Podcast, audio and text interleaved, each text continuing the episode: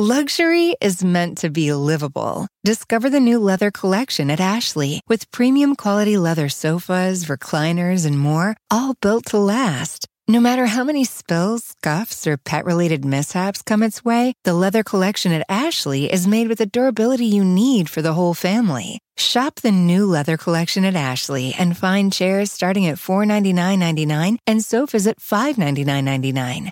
Ashley, for the love of home. From the newsroom of the Washington Post. Hi, this is Vanessa Williams from the Washington Post. I'm calling. Hey, it's Philip Rucker at the Washington Post. Do you have a minute? Hi, this is Dan Zak from. This is Post Reports. I'm Martine Powers. It's Monday, November 11th. Today, the next stage of the impeachment inquiry, the mental health crisis facing America's farmers, and the challenge of selling CBD in grocery stores. Okay, so let's start with who are you and what do you do? Uh, hi, this is Paul Kane of the Washington Post. I am a senior congressional correspondent. When we think about the impeachment inquiry and where we are now, if this were a criminal trial, like like a regular episode of Law and Order, where would we be in the process right now? Dun, dun, dun. I don't, I'm off. I'm off on that tone. It is actually a useful analogy for people trying to understand this.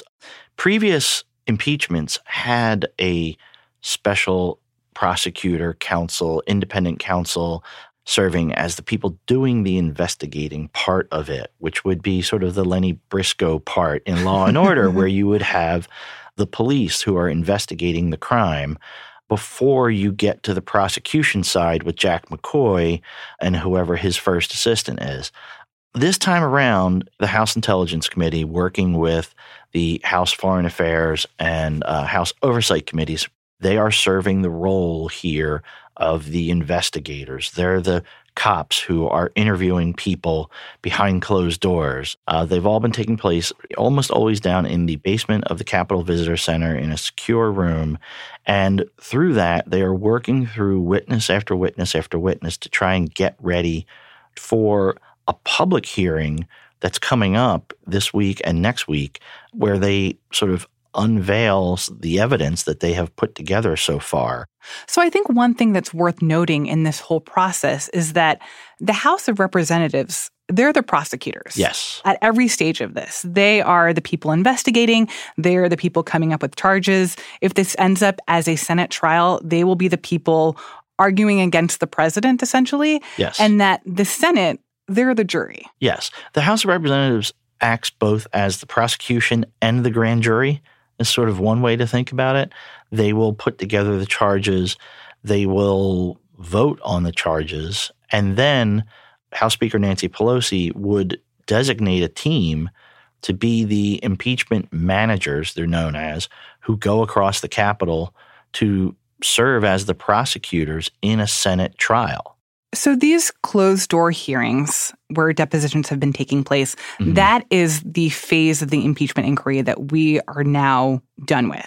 And we're Yes. entering this new phase. Yes. Starting Wednesday, you will now see that move into the public arena, the public realm, where uh, Bill Taylor, the top diplomat in Ukraine, his predecessor, Marie Yovanovitch, will testify on Friday. And you'll get to see them talk in public, mostly about what they have already testified to behind closed doors.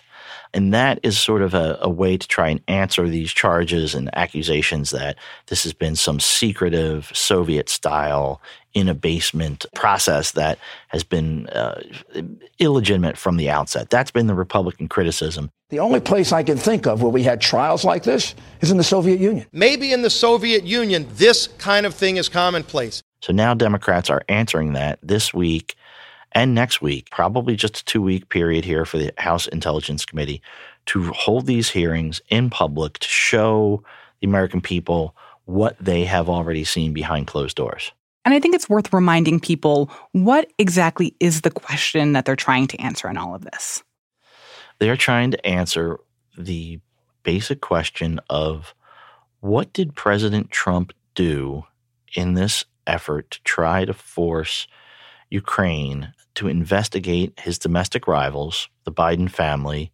That is what we're trying to figure out both what Trump did to force the pressure on Ukraine, but also what carrots and sticks he was using, particularly up to $400 million in military diplomatic aid that was supposed to go to Ukraine, but was being held up at the same time Trump was trying to pressure them into these investigations. So, if that is the driving question at the center of this investigation, it seems like a lot of the people that have already provided depositions that they've given a lot of answers related to that, and that at this point, Democrats, it appears, are pretty confident that there is enough evidence to say that that President Trump was putting pressure on Ukraine. So, if all these things have come before and Democrats already know a lot, then why are they basically doing the whole process over again in public? I think this is just the public airing of all of this. Now, will there be anything new that comes out of it? Probably not, but you will get a sense of can we really believe this person? Can we really believe that you know they are are trustworthy? And I think it's trying to sell that to the American public, the portion of the voters that still aren't really sold one way or another on impeachment. So during these next two weeks of hearings, who is going to be asking the questions and why is that important? They have learned, Democrats, from some of their earlier hearings this year. They've learned from some of the mistakes that they made. When they brought Corey Lewandowski, Trump's original campaign manager in 2016, before the House Judiciary Committee about two months ago, Corey knew enough to figure out that there were 40 some members. They all had five minutes to ask a question, and he could just turn it into a circus. But I, I, simply ask you is it correct that, as reported in the Mueller report on June 19th, 2017, you met alone in the Oval Office with the president? Could you read the exact language of the report, sir? I don't have it available to me. I don't think I need to do that, and I have limited time. Did you meet alone with the president on that date?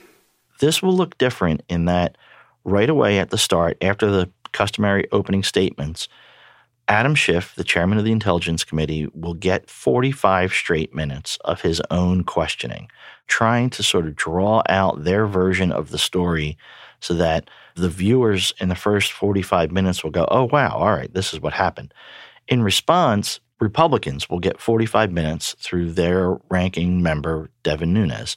He will have as his backup probably the counsel for Jim Jordan trying to rebut the storyline that Schiff has just put out for 45 minutes. She'll be more than 100 minutes into this hearing before you start to have the other members have a chance to ask any questions. And that just sort of will set a totally different tone than you usually have in a congressional hearing. They also, one of the things about those hearings is that the first few minutes sometimes turn into circuses where the minority party, in this case the Republicans, will shout and ask for a parliamentary point of order. We have a ruling. We want a pr- process question about this. We'd like Democrats have it set up so all of that will be handled at the very end of the hearing. Those are sort of two key changes that they feel like they learned from mistakes in earlier hearings. So, if we're operating under the assumption that at the end of these two weeks of hearings, Democrats in the House feel the same way about what transpired between the president and Ukraine then that, that they do now, what will happen next in the process? Is that when they just go ahead and, and start impeaching him? Essentially, but you'll likely have the Intelligence Committee work with the other two committees, House Foreign Affairs and House Oversight, and pull together a report about what they have found. And it will not be written as articles of impeachment. It won't be written as like a grand jury indictment, but it will essentially lay out the case and they will send and forward all this material to the House Judiciary Committee, which is sort of kind of like a grand jury where Jack McCoy might be on Law and Order trying to get a grand jury to hand down an indictment of somebody. That's what the House Judiciary Committee will be sort of functioning as. And they will have about a week to two weeks of sort of deliberations, probably a couple public hearings themselves.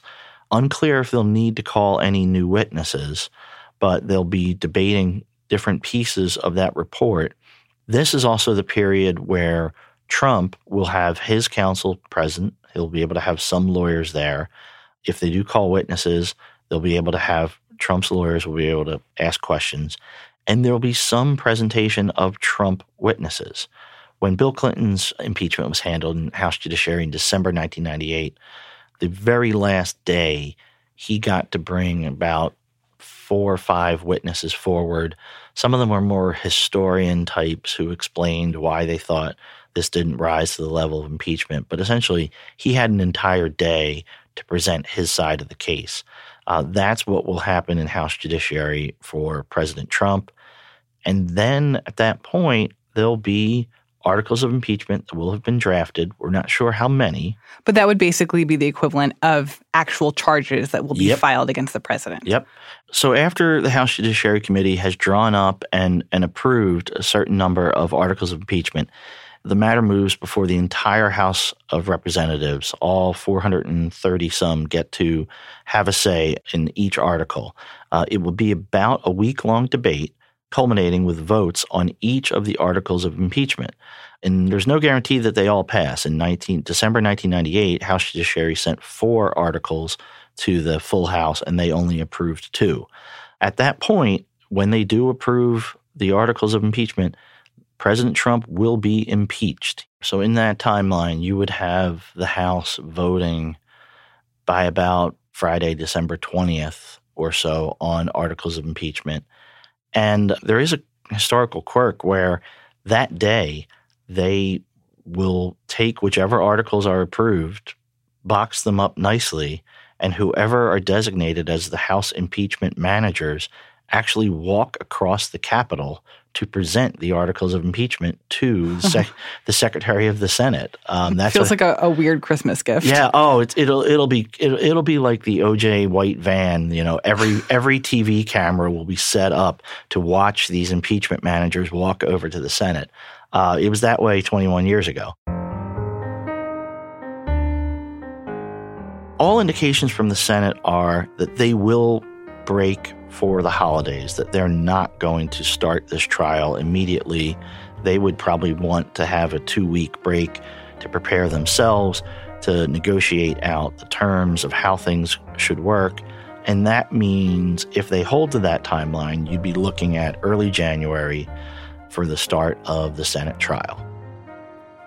Paul Kane is a senior congressional correspondent for The Post.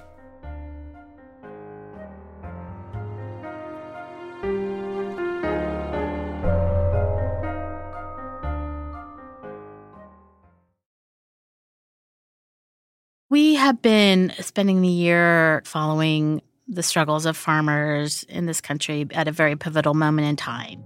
Exports to China were down $1.3 billion during the first half of 2019. The trade war has to end. Uh, we need those foreign markets. The trade war is happening. They've had historic rainfall. Farm bankruptcies are rising. Income is flattening out. And so they're really, really struggling. Annie Gowen is the Midwest correspondent for The Post. The farming industry in the U.S. faces its worst period in decades, and Annie says that mental health experts are seeing an increase in suicides among farmers. The number of calls to the Farm Aid Crisis Hotline doubled last year, and they're on track to stay at that level this year, too. Governments and public agencies are kind of moving to respond to what they see as a growing mental health crisis in American farmland.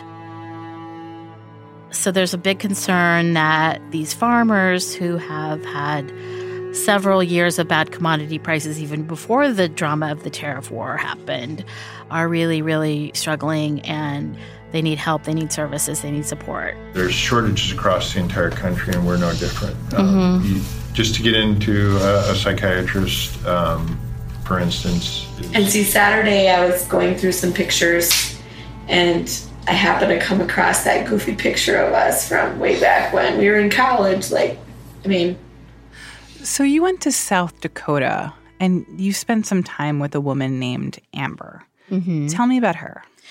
So Amber is the mother of three, and Amber Dykeshorn is her name, and her husband's name was Chris. She'd been married almost 15 years, and Chris decided a few years back that he wanted to take over part of his family farming business. And they bought some livestock and they moved into a family home on a property that had been in their families since the 1920s. And for the first couple years, I think things went well for them. But because of all these issues that we've just been talking about, you know, bad markets and rain, Chris fell into a terrible depression. Uh, just actually recently, not not that long ago, starting in May, they started to see signs that he was depressed. He was overwhelmed. He was moody. He wasn't sleeping well. He was losing weight, and uh, she tried very hard to help him, but um, ultimately he killed himself on the 13th of June. So often when Chris and I would go to bed at night, I would just lay my head on his chest and he'd have his arm around me like I do our kids. Mm-hmm. And I just think, did I make his arm hurt or did he just, you know, he never complained, but oh my arm's so sore. But I just miss miss that and I don't know if I don't know. Mm-hmm.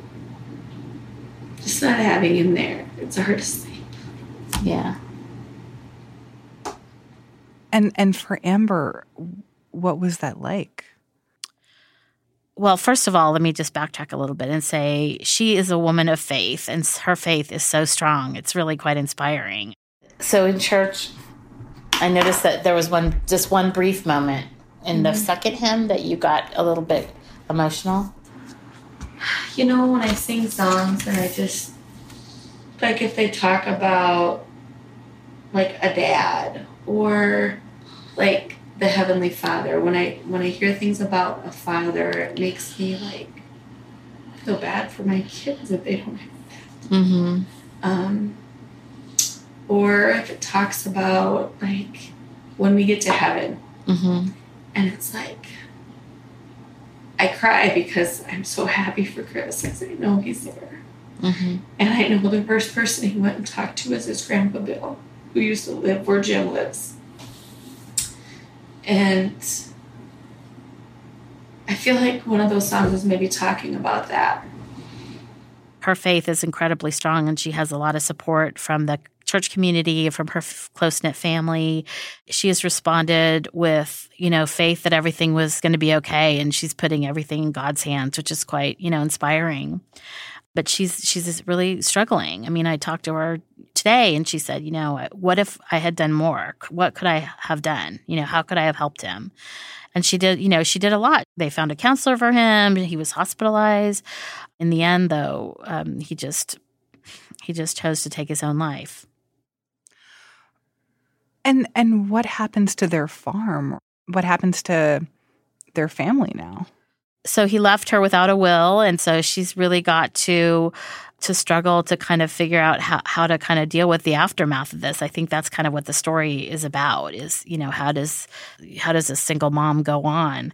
And, you know, they're selling the livestock off so that she can pay back some of the operating loans. And then she's going to try to get a pro bono attorney to help her sort of un, you know unravel all of the kind of legal issues around dying without a will. She's hoping that can be a pro bono thing because she made like $18,000 last year as a part-time insurance agent. And so she's really really you know got a tough road ahead. You mentioned the fact that a lot of the data that we're seeing about mental health issues, especially among farmers in rural areas, that they have seen a dramatic uptick in the number of people seeking those resources. But the resources that exist, is that enough for farmers who are currently struggling? No, and I think it's really hard because I think that's the great story of rural America is the healthcare deserts that exist there. I mean, I was speaking to Andrea Bjornestad, who's a professor at South Dakota State University, and she was telling me that 90% of the counties in South Dakota have a shortage of mental health providers. And there's a healthcare system called Avera, which is one of the big sort of hospital systems in rural South Dakota. And they actually just started a farmer hotline in January to help sort of support farmers. 24 7, call Uh-huh. is free.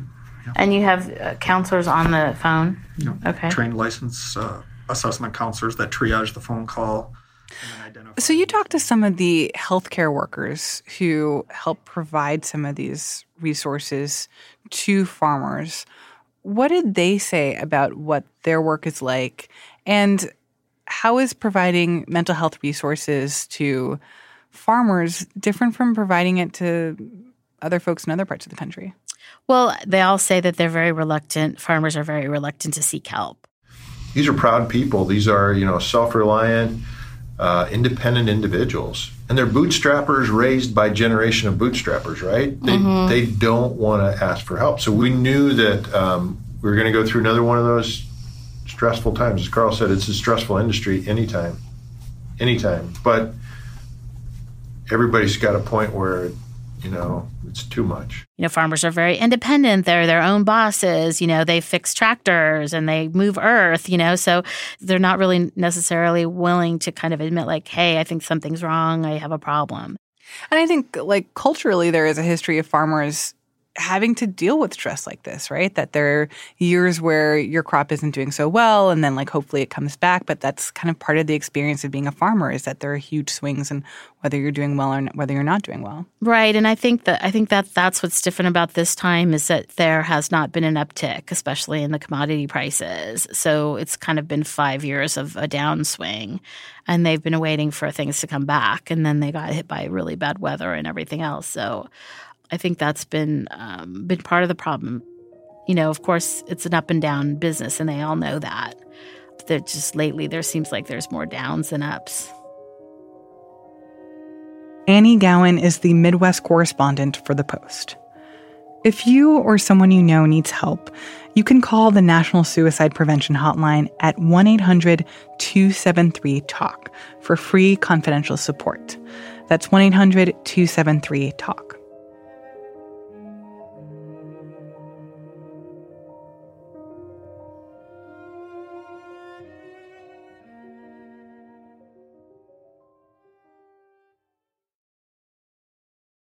And now, one more thing the challenges that companies are facing as they try to get CBD products into grocery stores. I always tell people you have to think back. I started uh, my beverage days at Red Bull, and if you think back in 1998, an energy drink didn't even exist in the North American marketplace. Now look at the energy drink segment. I believe the same thing will happen with CBD infused beverages. That's Jim Bailey. He's the president and CEO of Phivida Organics, which sells drinks that contain CBD oil, which is also marketed as active hemp extract. Some people say that it provides some of the benefits of cannabis, like pain relief, without actually getting you high. Bailey's company sells CBD infused beverages in California and Colorado. He wants to expand to stores across the U.S. But according to business reporter Laura Reiley, federal regulations around these products are pretty complicated. Basically, manufacturers think that CBD has been legalized in food, and the FDA says no. It's only legalized for food if there is a specific regulation allowing its use. And because this has to be tested and tested again, it could be a really like a multi year process. Rather than legalizing the category across the board, we're going to see individual products brought forward and a petition being made for their one by one legality because there's a lot of money at stake and because this multi-year process is going to gum up the works for, for some of these things that are in the in the pipeline. I would guarantee you that all the big players in terms of food food producers, you know, from ConAgra Foods to, you know, any any Unilever, I'm sure they're all tinkering with some kind of formula for a CBD infused something, you know, whether it's chocolate or ice cream bars or, you know, a beverage like a tea or a kombucha. I think it's an inevitability that people embrace this as a new trend. Uh, there's clearly consumer interest. And then you also have retailers that are really champing at the bit to get it in stores. So Kroger's said yes, CVS, Walgreens, lots of major chains have expressed interest in having CBD products in now that are, you know, tinctures and lotions and those kinds of things. But as soon as there's a regulatory framework for the food and beverage portion, they're all good to go. For now, those FDA rules are at odds with federal laws that ban companies from adding even approved drugs to human or animal food. So these products remain in limbo. That makes it dicey to market and sell CBD drinks. Some companies have already run into trouble for printing CBD on their labels or for making claims about their product's effectiveness. Bailey's company is being cautious. It labels its products as containing active hemp oil rather than CBD. But other companies are taking bigger risks. Basically, it comes down to the claims that they're making. That's really what uh, you know the FDA is looking for. Until there's more science behind it, uh, the FDA has sort of said, "Stand down. We don't like anecdotal, you know, evidence. We need real science." sort of thing. So they're really just cracking down on people that are making these egregious sort of claims around the product. There's such a pent up demand, both from a consumer standpoint, from a retailer standpoint. Uh, this category is way too big to ignore. And uh, you know, once uh, the FDA does have a point of view, it's going to be really exciting to watch this take off. You know, right across the country. So I do think it, it's going to absolutely explode as a category. But there are things that we still don't know. We don't know longitudinally. If you have taken CBD oil for years, breakfast, lunch, and dinner, are there cumulative effects to the liver, to other organs? So, as this category really explodes, we definitely need to do some independent testing, medically and otherwise. And then we need some third party auditors to actually, you know, monitor the level of CBD in the products that are being put on the market. Laura Reiley covers the business of food for The Post.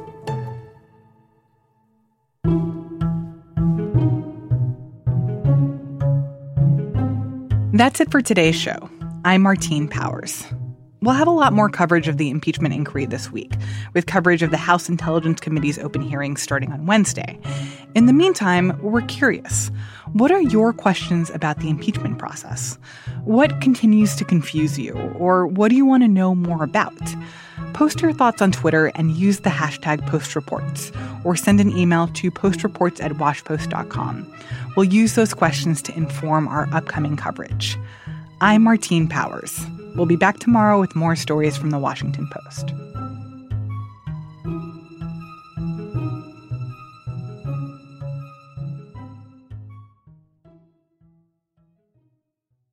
Luxury is meant to be livable. Discover the new leather collection at Ashley with premium quality leather sofas, recliners, and more, all built to last. No matter how many spills, scuffs, or pet related mishaps come its way, the leather collection at Ashley is made with the durability you need for the whole family. Shop the new leather collection at Ashley and find chairs starting at $499.99 and sofas at $599.99. Ashley, for the love of home.